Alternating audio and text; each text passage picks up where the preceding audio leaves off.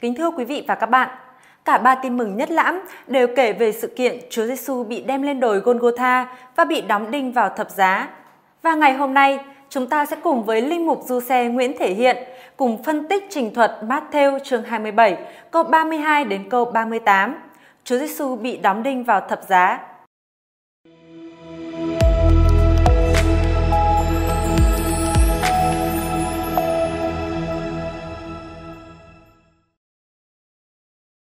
Đang đi ra thì chúng gặp một người Kyrene tên là Simon. Chúng bắt ông vác thập giá của người. Khi đến nơi gọi là Golgotha, nghĩa là đồi sọ, chúng cho người uống rượu pha mật đắng. Nhưng người chỉ nếm một chút mà không chịu uống. Đóng đinh người vào thập giá xong, chúng đem áo người ra bắt thăm mà chia nhau, rồi chúng ngồi đó mà canh giữ người. Phía trên đầu người, chúng đặt bản án xử tội viết rằng Người này là Giêsu, vua dân Do Thái. Cùng bị đóng đinh với người có hai tên cướp, một tên bên phải, một tên bên trái. Mở đầu trình thuật, Thánh Matthew viết ở câu 32, đang đi ra thì quân lính gặp một người Kyrene tên là Simon, chúng bắt ông vác thập giá của người. Thưa cha, họ đang đi ra khỏi đâu vậy ạ? À? Ờ, sau khi ờ, đã chế giễu Chúa Giêsu, thì Matthew ờ, kể ở chương 27 câu 31 là quân lính ờ, điệu Chúa Giêsu đi đóng đinh như là ờ, lệnh mà họ đã nhận từ quan Phi-la-tô. Sang câu 32 thì mở đầu trình thuật, Chúa Giêsu bị đem đi đóng đinh thì tác giả Matthew cung cấp cái thông tin về một sự đi ra nhưng mà ông không nói đi khỏi đâu xem ra đây không phải chỉ là đi ra khỏi dinh tổng trấn Phi La Tô bởi vì đây là cái cuộc ờ, đi ra để đem đi đóng đinh mà cho nên không chỉ là đi ra khỏi dinh tổng trấn Phi La Tô đâu mà còn ờ, có thể hiểu là đi ra khỏi thành Jerusalem ờ, bởi vì các vụ hành quyết luôn luôn được thực hiện ở bên ngoài thành Jerusalem. Dạ vâng, và trên đường đến Golgotha, quân lính bắt buộc một người qua đường tên là Simon, người Kyrene vác thập giá đỡ Chúa Giêsu. Thưa cha, Chi tiết này có ý nghĩa và giá trị đặc biệt không ạ? Ông Simon bị ép buộc phải à, vác đỡ thập giá cho Chúa Giêsu. À, tác giả dùng động từ angarein. Động từ này có nghĩa là bắt ép phải làm một công việc, à, một dịch vụ. Đấy, cái mà quân lính bắt ông ờ, Simon vác là tác giả ghi là stauros. Stauros ở đây có lẽ chỉ cái cái cái thanh ngang của cây thập giá cái phần thanh ngang này sẽ được cố định trên ờ, một cái trục thẳng đứng đã được dựng sẵn ở nơi hành hình, chứ không phải là tất cả cây thập giá đâu. Cái điều quan trọng là sự hiện diện của yếu tố Stauros ở đây chứng tỏ rằng đây là cái cuộc hành trình dẫn đến nơi đóng đinh Chúa Giêsu. Thường thì bản thân người tử tù phải vác cái thanh ngang này thay vì bị tra tấn cái vụ ờ, bắt ép ông Simon vác thập giá làm nổi bật lên ờ, ít là hai yếu tố sau đây. Yếu tố thứ nhất, đó là cái tính cách bạo lực của những người lính và cái yếu tố thứ hai là sự yếu đuối của Chúa Giêsu. Tất nhiên cái sự yếu nhược này của Chúa Giêsu là do, là cái kết quả của việc quân lính đánh đòn. Quân lính đánh đòn tàn ác quá khiến cho Chúa Giêsu không còn có thể vác stauros của mình được nữa. Thưa cha, Thánh Matthew ghi rõ nơi đóng đinh Chúa Giêsu được gọi là Golgotha và giải thích rằng có nghĩa là đồi sọ. Tại sao lại gọi là đồi sọ ạ? Nơi hành quyết được gọi là Golgotha. Tiếng Aram là Gangata. Ờ, tên Latin là Canvaria bắt nguồn từ cái chữ canvus có nghĩa là cái đầu không có tóc. Ờ, đúng như bạn nói, Thánh Matthew giải nghĩa rằng đó là đồi sọ Ờ, có nhiều cách giải thích ờ, khác nhau về cái tên gọi này đã được ờ, người ta đưa ra. Ví dụ như là ông Origene, một giáo phụ rất là nổi tiếng ngày xưa đó, thì cho rằng sở dĩ có cái tên gọi đồi sọ là bởi vì cái hộp sọ của ông Adam đã được chôn cất ở đó. À, tôi còn nhớ là có nhiều người nói là cái thập giá của Chúa Giêsu cắm xuống trên chính cái sọ của ông Adam nữa. Mà chi tiết này chỉ là những cái truyền thuyết không đáng tin Uh, Thánh Geronimo thì uh, giải thích rằng sở dĩ cái ờ, địa danh cái chỗ này có cái tên là đồi sọ là bởi vì ở đấy có rất là nhiều hộp sọ của những người bị hành quyết nằm rải rác ở đó. Đồi chứa những cái sọ. Nhưng mà thực ra thì cái cách giải thích ừ, tốt nhất có lẽ là cái tên gọi đồi sọ này xuất phát từ cái hình dạng của cái nơi đó nó trông giống giống giống như hình dạng của một cái hộp sọ. Vì vậy cho nên người ta gọi đấy là đồi sọ. Khi đã đến đồi sọ thánh Matthew kể ở câu 34 quân lính cho Chúa Giêsu uống rượu pha mật đắng. Thưa cha tại sao quân lính lại làm như vậy ạ? Thông thường á thì ờ, người ta cho những người tử tù uống rượu pha với một dược như là thánh Marco ghi ở trong uh, Marco chương 15 câu 23 chứ không phải là pha với mật đắng như ở trong à, Matthew chương 27 câu 34 này. Rượu pha một dược thì có cái tác dụng là làm cho nạn nhân được bớt đau bởi vì ở trong rượu này có chất gây mê. Ở các phụ nữ Do Thái cũng có cái thói quen nhân đạo là cho các nạn nhân ờ, bị đóng đinh uống như vậy. Nhưng mà uh, rượu và pha với lại mật đắng như ở trong bản văn của Matthew thì ờ, nó lại không có cái tác dụng như rượu pha với một dược. Trái lại nó trở thành một cái thứ đồ uống ờ, rất khó uống, nó hơi là ờ, hơi kinh tởm một chút và cái điều quan trọng là nó không hề có cái tác dụng giảm đau đâu. Thành ra là uh, có lẽ có thể hiểu như thế này, Thánh Matthew uh, kể là quân lính cho Chúa Giêsu uống rượu pha với mật đắng thì là bởi vì Matthew coi cái cử chỉ này của quân lính như là một cái sự tra tấn khác nữa mà quân lính bắt Chúa Giêsu phải chịu. Như uh, lời của Thánh Vịnh 69 câu 22, thay vì đồ ăn chúng trao mật đắng. Nhưng uh, như Thánh Matthew kể tiếp thì Chúa Giêsu chỉ nếm một chút chứ người không uống ạ. À, đúng thế. À, Chúa Giêsu có nếm một chút cái thứ uh, chất uống rất là ghê tởm này nhưng mà người không muốn uống, chỉ nếm thử thôi và ở trong suốt đoạn văn này thì đây là cái hành động duy nhất của Chúa Giêsu mà được ờ, tác giả Matthew đề cập đến. Và ở câu 35, Thánh Matthew kể tiếp: Đóng đinh người vào thập giá xong, chúng đem áo người ra bắt thăm mà chia nhau. Xin cha giúp cho chúng con hiểu điểm đặc biệt của lời kể này ạ. Vì có vẻ như Thánh Matthew không chú ý đến một chi tiết mà theo con là rất quan trọng, đó là chi tiết quân lính đóng đinh Chúa Giêsu vào thập giá ạ. Cảm ơn bạn đã có một cái quan sát ờ, khá là tinh tế.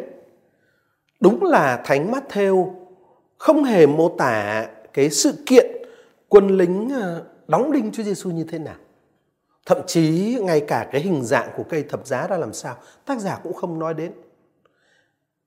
Trái lại á, uh, Matthew chỉ nhắc đến sự kiện đóng đinh như thể như thể cái sự kiện đóng đinh là một chi tiết nhỏ làm khung cảnh cho một sự kiện khác được coi là sự kiện chính mà ông mô tả trong cái câu này đó là sự kiện quân lính chia nhau áo của Chúa Giêsu. Thế là ông viết như thế này, đóng đinh người vào thập giá xong thì quân lính đem áo người ra bắt thăm mà chia cho nhau. Về cái sự kiện là quân lính đem áo ra bắt thăm chia cho nhau là cái sự kiện chính mà ông muốn ờ, mô tả. Còn cái sự kiện đóng đinh thì thì thì ờ, chỉ là một chi tiết trong cái trong cái khung cảnh ờ, của cái sự kiện chính đó thôi.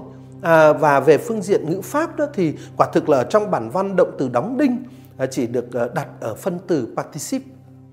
Nghĩa là chỉ ở cái mệnh đề phụ của câu mà thôi. Cho nên cả cái kiểu viết như vậy cho thấy việc đóng đinh chỉ được nhắc đến ở ở trong tương quan với cái sự kiện quân lính lấy áo Chúa Giêsu và chia nhau mà thôi chứ tác giả không chú ý đến sự kiện đóng đinh như là một sự kiện uh, như là một sự kiện chính yếu. Điều đó có nghĩa là chi tiết quân lính chia nhau áo Chúa Giêsu là rất quan trọng đúng không thưa cha? Vâng, đúng như vậy. Ở trước đoạn này thì uh, trình thuật thương khó của Matthew đã rất là quan tâm đến áo của Chúa Giêsu. Ở chương 27 câu 28 thì ờ, tác giả nói quân lính lột áo của Chúa Giêsu. Ở chương 27 câu 31 thì ờ, ông kể là chúng cho người mặc áo lại như trước. Rồi ờ, ở chương 27 câu 35 này thì chúng chia nhau áo của người. Áo luôn luôn được nối kết mật thiết với ờ, với người mặc áo và nó diễn tả cái tình trạng, cái tư cách, cái phẩm chất của người mặc áo. Thánh Matthew đã hơn một lần đề cập đến áo choàng của Chúa Giêsu. Ở, ờ, ở trong tin mừng Matthew thì ta thấy áo của Chúa Giêsu đã tham gia gần như là vào cái quyền năng đặc trưng của Chúa Giêsu và thực sự có lần áo đã là yếu tố truyền đạt sức mạnh chữa lành của Chúa. Chương 9 câu 20 hay chương 14 câu 36 cho chúng ta biết như vậy. Rồi không chỉ tham gia vào quyền năng của Chúa Giêsu và sức mạnh chữa lành của Chúa Giêsu, áo còn ờ, là yếu tố diễn tả vinh quang của Ngài. Cái vinh quang thiên giới của Chúa Giêsu được mặc khải ở trong biến cố Chúa Giêsu biến hình như ta thấy ở chương 17 câu 2 đó thì cái vinh quang đó được thể hiện qua màu trắng tinh của y phục của Chúa Giêsu. Ở trong cái cuộc uh, chế nhạo Chúa Giêsu thì những người lính không tôn trọng con người của Chúa Giêsu À, và họ diễn tả cái sự không tôn trọng đó một trong những yếu tố đó là họ cởi bỏ áo choàng của Chúa Giêsu à, và bằng cách bắt Chúa Giêsu mặc một cái áo khác thì họ làm cho Chúa Giêsu trở thành một vị vua rất là hài hước. Và cái sự kiện chế nhạo đó kết thúc với cái việc quân lính trả lại cho Chúa Giêsu cái áo choàng của Ngài. Và áo choàng của Chúa Giêsu, những tấm áo đã đi cùng với Ngài trong ờ, suốt cái hành trình ờ, hoạt động của Ngài thì bây giờ bị lột khỏi Ngài trước khi Ngài ờ, bị đóng đinh. Với cái việc uh, uh, lột khỏi Chúa Giêsu cái tấm áo của Ngài từ trước khi Ngài bị đóng đinh như vậy thì uh, Chúa Giêsu coi như đã bị tước bỏ tất cả danh dự rồi. Chúa Giêsu không chỉ uh, bị trình bày như là một vị vua lố bịch ở trong cuộc cười nhạo mà bây giờ, người còn gần như là một kẻ không phải là người và hoàn toàn là kẻ ngu dốt đáng xấu hổ cái ờ, sự cười nhạo về ờ, bản vị về con người của Đức Giêsu do quân lính thực hiện ở ờ, mắt theo chương 27 câu 27 cho đến câu 31 thì bây giờ đã trở thành triệt để hết mức với cái sự kiện quân lính lột bỏ áo của Chúa Giêsu. Tương tự như thế là sự kiện những người lính chia nhau áo choàng của Chúa Giêsu. Cái sự kiện áo sống của Chúa Giêsu bị quân lính chia nhau. Đã chứng thực rằng Chúa Giêsu sẽ không còn trở lại cái trạng thái trước đây của ngài được nữa. Chứng tỏ rằng à, cái trạng thái ô nhục này là cái trạng thái dứt khoát. Và chứng tỏ rằng ngài sẽ bị trình bày trước bàn dân thiên hạ uh, trong cái tư thế nhục nhã uh, trần truồng đó khi ngài kết thúc cuộc sống trần thế kết thúc cuộc sống trần thế trong cái tư cái, tư cách một người không có phẩm giá một người ờ, ờ, không có ờ, không có danh dự một kẻ ngu ngốc và rất là ô nhục. Vâng, con xin cảm ơn cha. Con không ngờ một chi tiết tưởng chừng đơn giản mà lại có ý nghĩa rất sâu xa như vậy.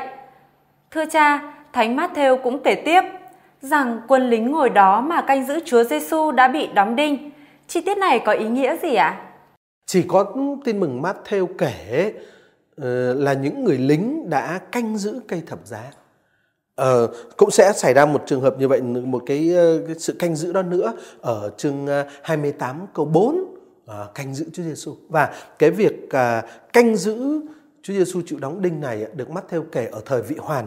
Tức là cái hành động canh giữ này là một cái hành động kéo dài quân lính phải đảm bảo là người tử tù sẽ không được à, bạn bè giải thoát nhưng mà thực sự chết ở trên thập tự giá à, tuy nhiên cũng ờ, theo cái cách này thì quân lính cũng trở thành những nhân chứng về cái chết của Chúa Giêsu và về những sự kiện liên quan đến ờ, cái chết của Chúa Giêsu. Cho nên ờ, đấy là có hai cái ý nghĩa đặc biệt của cái chi tiết quân lính ngồi canh Chúa Giêsu bị đóng đinh. Thứ nhất là về mặt thực tế lịch sử là họ phải bảo đảm uh, Chúa Giêsu thực sự chết trên thập giá, uh, không bị cướp xác. Và thứ hai đó là uh, họ trở thành nhân chứng về cái chết của ngài và những sự kiện liên quan đến cái chết của ngài. Và như Thánh Matthew viết ở câu 37, phía trên đầu người chúng đặt bản án xử tội viết rằng người này là Giêsu vua dân Do Thái. Vâng, Matthew chương 27 câu 37 kể về hành động của quân lính là gắn ở trên phía đầu cây thập giá một cái bảng ghi nguyên nhân khiến cho Chúa Giêsu bị đóng đinh. Ừ. Cả bốn tác giả tin mừng đều nhắc đến cái bản án xử tội này và đều có chung cái yếu tố là vua dân Do Thái Hobasileus tôn Judaion cả bốn tin mừng đều nhắc đến cái cái cái cái cái, cái ngữ này ừ, cái cách diễn tả này. À, riêng ở trong mắt theo thì ờ, để diễn tả cái căn tính của Chúa Giêsu ờ, tác giả nhấn mạnh rất rõ người này là người này là vua là Giêsu vua dân Do Thái. Người này là và trong bản ờ, Hy Lạp là Hutos cái anh này cái người này Estin là người này là. À, cái cách diễn tả này thực ra là không cần thiết nhưng mà tác giả để nhấn mạnh thì mới nói Hutos. Estin. Dường như Matthew muốn nhấn mạnh cái sự tương phản giữa một bên là cái người đàn ông đang bị đóng đinh ở trên thập giá đấy và uh, tất cả những cái uh, những cái yếu tố đặc trưng cho tình cảnh hiện tại của ông ta. Với bên kia là cái tham vọng uh, làm vua dân do thái. Của Basileus tôn Judaion tước hiệu vua dân do thái đưa về cái ờ, cuộc thẩm vấn của Philato ở câu 11 và cái ờ, cuộc chế giễu của quân lính ở câu 29. Cái tước hiệu vua dân Do Thái này á, quả đúng là chứa đựng cái nội dung nói về căn tính đích thực của Chúa Giêsu. Ngài đúng là vua dân Do Thái. Nhưng mà cái tước hiệu này lại bị các thành viên của Thượng Hội đồng Do Thái giải thích một cách sai lầm theo nghĩa chính trị. Ờ, tước hiệu này cũng sẽ là cái điểm tham chiếu trong uh, sự xúc phạm xảy ra khi Chúa đã bị đóng đinh vào thập giá rồi như ở chương 27 câu 42 sau này. Thế ờ, Matthew thấy là ở trong cái việc quân lính gắn cái bản án xử ghi cái ờ, tước hiệu này đó thì có một cái sự tiếp nối và tăng cường cái sự chế nhạo đã xảy ra ở chương 27 câu 27 cho đến câu 31. Và mối liên hệ của cái người đàn ông bị đóng đinh này với vị vua thực sự của người Do Thái sẽ thậm chí còn viển vông hơn là mối liên hệ giữa uh, cái vị vua bị chế giễu ở trong uh, uh, câu 27 đến câu 31 với một vị vua thật sự. Cuối cùng, Thánh Matthew kể ở câu 38. Bấy giờ, cùng bị đóng đinh với người có hai tên cướp, một tên bên phải, một tên bên trái. Cách viết này có vẻ như muốn tách việc đóng đinh hai tên cướp khỏi việc đóng đinh Chúa Giêsu, đúng vậy không thưa cha? Và điều này có ý nghĩa gì đặc biệt không ạ? Vâng, đúng vậy. Ở trong mắt theo chương 27, câu 27 cho đến ờ, câu 37 thì ờ, những người lính, những người lính là những người hoạt động duy nhất, những người có hành động và tất cả các cái hành động của những người lính thì đều quy chiếu về một đối tượng là Chúa Giêsu. À, đó là một cái điểm cũng chú ý. À, sau đó Matthew kể lại việc à, đóng đinh hai tên cướp và uh, ông tách cái việc đóng đinh hai tên cướp này theo một cách uh, khỏi những gì được kể ở trước đó. Thế Ờ, về phương diện uh, viết văn đó thì um, Matthew chèn vào đầu cái câu 38 câu nói về việc uh, cái sự kiện là hai người lính bị đóng đinh đó thì ông chèn vào đầu câu 38 cái hạn từ tote ở trong bản văn Hy Lạp có nghĩa là bấy giờ và lần xuất hiện gần nhất của cái hạn từ này đó là ở chương 27 câu 27 Đấy, ông à, chèn với đầu câu cái chữ bấy giờ rồi ông sử dụng cái động từ stauro tức nghĩa là đóng đinh ấy, ở thời hiện tại lịch sử và ở dạng thụ động bị đóng đinh viết là bấy giờ ờ, cùng bị đóng đinh với Chúa Giêsu. Thế tất cả những cái yếu tố văn phạm đó không hề xảy ra ở trong cái đoạn văn từ câu 27 cho đến câu 37. Bây giờ sang câu 38 thì ông lại sử dụng những cái kiểu viết đó. Điều này cho thấy là tác giả Matthew cố ý nhấn mạnh cái ờ, sự tập trung hành động của cái quân lính vào Chúa Giêsu như là đối tượng duy nhất và ông tách biệt có một cái sự tách biệt cố ý với cái câu 38. Đấy, nhưng mà tất nhiên là chắc chắn một cách ờ, 100% thôi chính ờ, những người lính đóng đinh hai tên cướp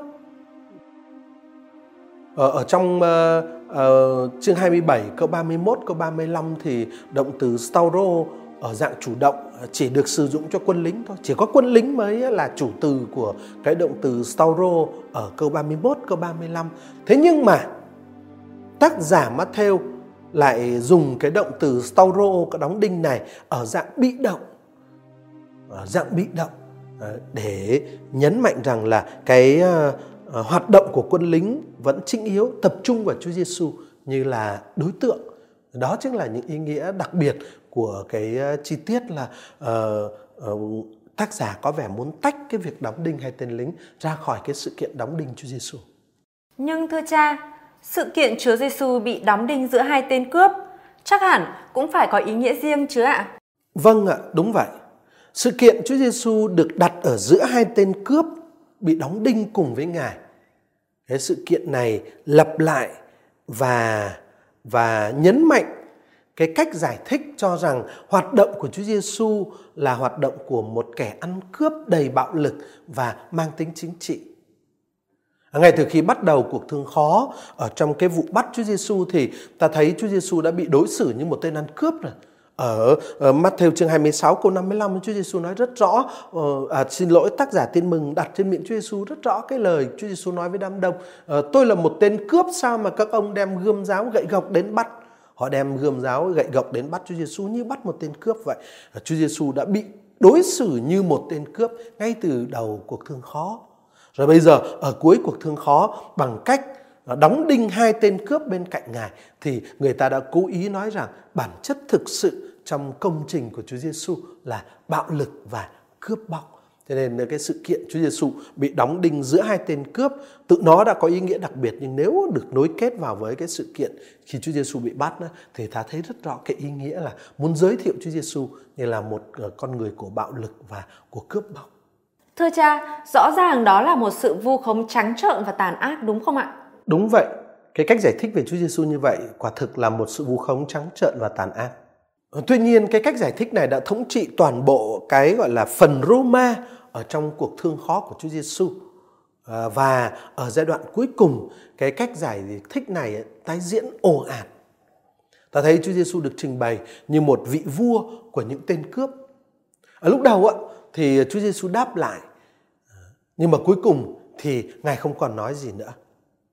Với ờ, sự hiện diện của hai tên cướp thì ờ, ờ, cái cái tình huống mà uh, sự nhục mạ ban đầu à, sự uh, xin lỗi tình huống mà sự nhục mạ sau này Chúa Giêsu phải chịu ở trên thập giá đấy đã được hoàn tất rồi.